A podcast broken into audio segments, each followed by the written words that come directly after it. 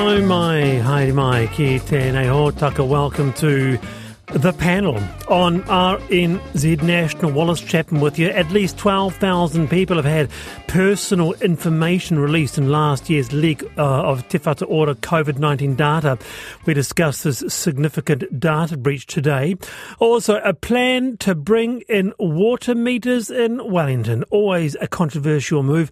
Do you support it? 2101 by text. Talking heat affected railway tracks with an Australian expert knows all about this. What's the fix to this? It's been a big issue in Tamaki Makaurau. And Brian Cox, fantastic actor from Succession, said, Want to know the secret to a good marriage? Separate bedrooms. Is he right? Is there something in that? Or is that a bit unusual? I know the Queen used to do it, didn't she? Anyway, we had so much response also to the question of when you drive into a car park, do you back the car in or go nose in? I suggested that reverse parkers were time wasters. Uh, our guest today at the end of the show says absolutely not. We discussed that with Jeff. With me today, George Stylianou, Director of Government Relations firm BRG, co host of a podcast Three Gals, One Beehive, and a former ministerial staffer. Georgie, kia ora, welcome. Good afternoon. Happy Friday. Yeah, happy Friday to you. Also, Johnny O'Donnell, Te Rarawa Te Aupōuri, founder of communications and strategy firm OD and Co. ensconced in the Nelson uh, studio. Johnny, kia ora. Kia ora Wallace, kia ora Georgie, great to be with you. Great to have you both here, Georgie and Johnny, joining me this afternoon. And let's jump into the Friday mailbag and didn't we get a big response to a item we did yesterday and that is uh, ex David Seymour uh, also associate minister of education he wants to go hard on the parents on truancy suggesting that it's got to be enforced this fine up to $3000 if you are a repeat offender on this um, uh, and uh, we had Dr. Delia Baskerville said, uh, absolutely not. Uh, it's a complicated issue. Someone says, typical academic. No one is to blame, and if no one's to blame, no one has to fix it. Fines for parents are likely not the right answer, but it sends a message, doesn't it? Um, another one here. Uh, kia ora, the mainstream education system does not support or engage those students in whānau. That's why the high truancy rates. Look at the achievement rates at Kura Kaupapa and learn from that. Mm. Uh, another one here. Fining parents for truancy and thinking it'll solve it is just like finding someone who doesn't have a WOF or rego in their car and thinking it'll fix it. It's a privileged, wealthy approach to a problem of economics. Georgie, what do you think?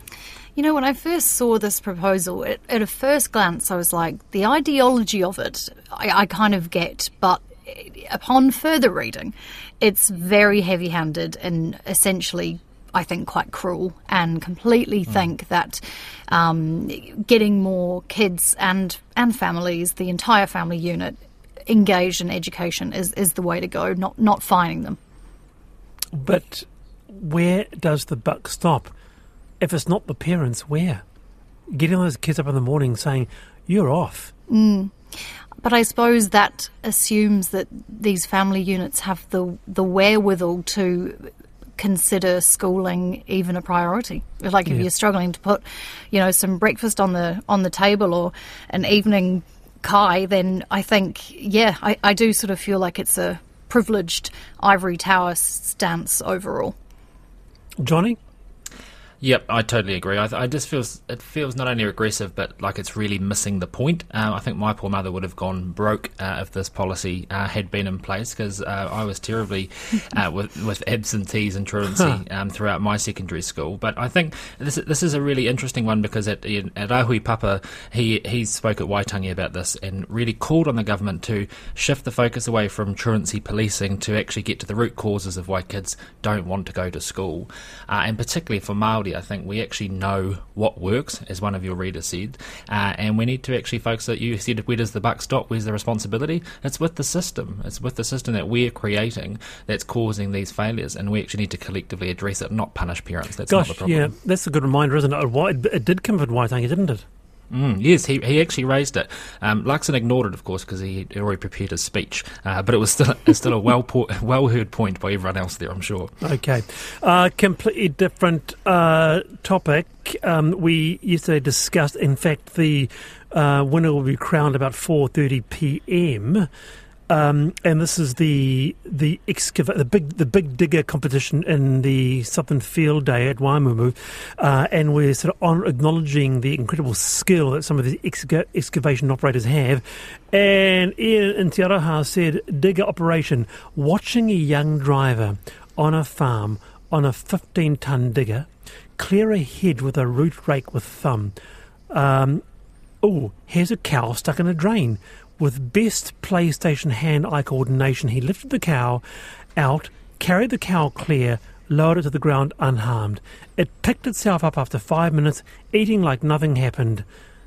Extraordinary skill. Have you, either of you, uh, operated a digger before, Georgie? Ooh, I honestly, I think on, on this one, my expertise comes to a, very abrupt end. Um, it, it really is truly only reading The Little Yellow Digger to my Yeah. three year old. That's about as much as I know about diggers. Yeah, and what a book and what a series that is. What a John- series. Johnny? I, I was hoping Georgie might be able to take this one, but uh, so. I'm, I'm, in, I'm in much the same position. Uh, actually, the last person to offer me a turn on a digger was Pic Picot, which was quite concerning, uh, given he has some, has some sight problems. So I turned that one down. uh, now, um, uh, Amy Hines, in her, I've been thinking Yesterday really through the um, cat amongst the pigeons, saying an independent commission needs to be appointed in Wellington. Um, both your ge- guests are correct to call out unfettered spending by councils. Christchurch Council is looking at a 15.8% rate rise this year. What and where does this money go? I have to cut my spending yet again to pay for this. No one can afford these ridiculous rate rises.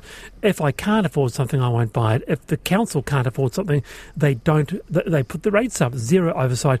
This needs to change. We'll uh, touch on this with water meters. Uh, you uh, in Wellington, Georgie, a commission to be appointed.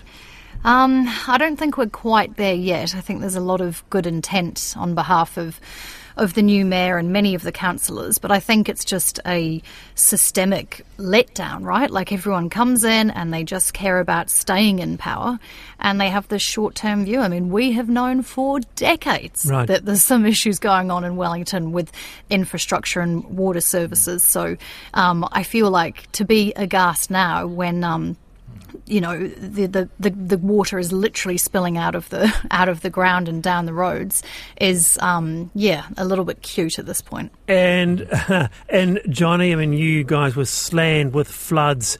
Uh, also, those Nelson floods. What a year and a half ago. Rates rises there. Yes, we're facing uh, rates increases here, and we're also facing the need to make up, like a lot of cities in this country, uh, for historical underinvestment as well. And so I'm quite sympathetic to the situation that Wellington's found itself in, because whilst the, the waters infrastructure is crucial, not investing in your city has a huge impact as well, and, and the livability of your place. And so it becomes a, a, a really kind of difficult cycle. And I think talk just continually criticizing and going around the cycle of, of, looking at the councils is kind of missing the point. We've got a structural funding challenge here, and the can keeps getting kicked down the road on this. And I think we're, we're I know we'll discuss this around Three Waters specifically, but I think we're seeing that continue. We're not yet getting answers around how we're going to fundamentally put local government in a position to deliver the services it needs to. All right.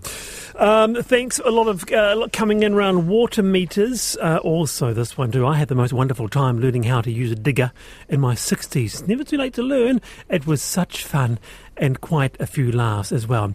All right, Georgie, I've been thinking. Take it away. Well, I have been thinking about the art form that is political documentaries. Now, I know I'm a bit of a political nerd, but bear with me. So, I recently learnt about what my friends have called the greatest political documentary of all time. It was, I had never heard of it. And we're talking about the campaign. Now, Wallace, I know you're a fan. So, this is um, in 1996, the first year that we got MMP. Tony Sutorius gets his hands on like a new uh, state of the art digital video camera and produces this incredibly insightful, raw documentary about the race for Wellington Central. And we also see overseas in Australia the ABC does these fantastic documentaries, the Killing series. Um, the latest one that is called Nemesis. It's sort of the Liberal Party saga. I've heard it's amazing. Oh, it is epic. And public service announcement, they're normally geo blocked and Nemesis is not. So all you have to do is log into to ABC, ABC. But I feel like we need our our own um, we need to see more of that genre in, in this country. It's Think- a crying shame. Yeah. What a great I've been thinking because I was wondering where on earth are our political documentary. Mm. By the way, the one you're talking about, campaign, is about the 1996 Wellington Central campaign uh, uh, uh, in the at the dawn of MMP, and it's riveting, and you can see it on NZ on screen. Um, it's brilliant, isn't it? It's I'm only halfway through, but it has had me in tears laughing. Um, it's sort of unintentionally funny. It's Yep. wonderful. Yeah, yeah, we might try and get Tony Sutorius on next week actually to, to, to talk about it. Okay, very good. Uh, Johnny O'Donnell, I've been thinking. Oh, I've been thinking about this a lot. In fact, I can't stop thinking about it. Last week, I went to Waitangi for the first time, along with tens of thousands of others um, from around the country, and it was truly extraordinary. Um, but the thing that I've been reflecting on since then is just the extent to which this, the opportunity for a really strong partnership with iwi Māori is actually in the government's best interests, and that they're overlooking that at the moment. The government is engaged, as they're learning, with iwi and hapua Māori around the country, whether they like it or not. Uh, and it feels like there's a window of opportunity where they can still reset around the kind of muddled view that the coalition's arrived at in reacting to the previous government's work. Luxon, unfortunately, was silent on any response to this at Waitangi, uh, and I think he, he thinks that if he can keep his head down, it might just go away. It won't. Um, National need to lean into the best version of themselves. They need to show they're in charge of their government, and they actually need to create another coalition agreement, and that coalition agreement is with Hapu and Iwi, and it should establish the common ground and direction uh, between the government and Iwi Māori to cut through the noise in the current muddled dialogue. They should agree on that agenda and set out how they're going to align and lean into the potential of all these partners to ensure that our waka's pointing in the right direction. If they really want to get the country back on track, it's time to reset the narrative around this, or they're going to lose ground. Uh, first time at Waitangi, Johnny. Um, It was first time, yeah. Yeah. How, how, do you, how do you feel? You going to go again? I, I, I regret not going sooner, and I encourage anyone to go. It was truly special. I had a sense it would be, Yeah. um, but it was really something quite extraordinary. Actually, it's a it's a beautiful space and place. Yes, I encourage everyone to go. Good on him. All right, very good. Uh, Johnny O'Donnell, George Stylianou. There's lots to discuss on uh, this afternoon's panel, Friday, RNZ National.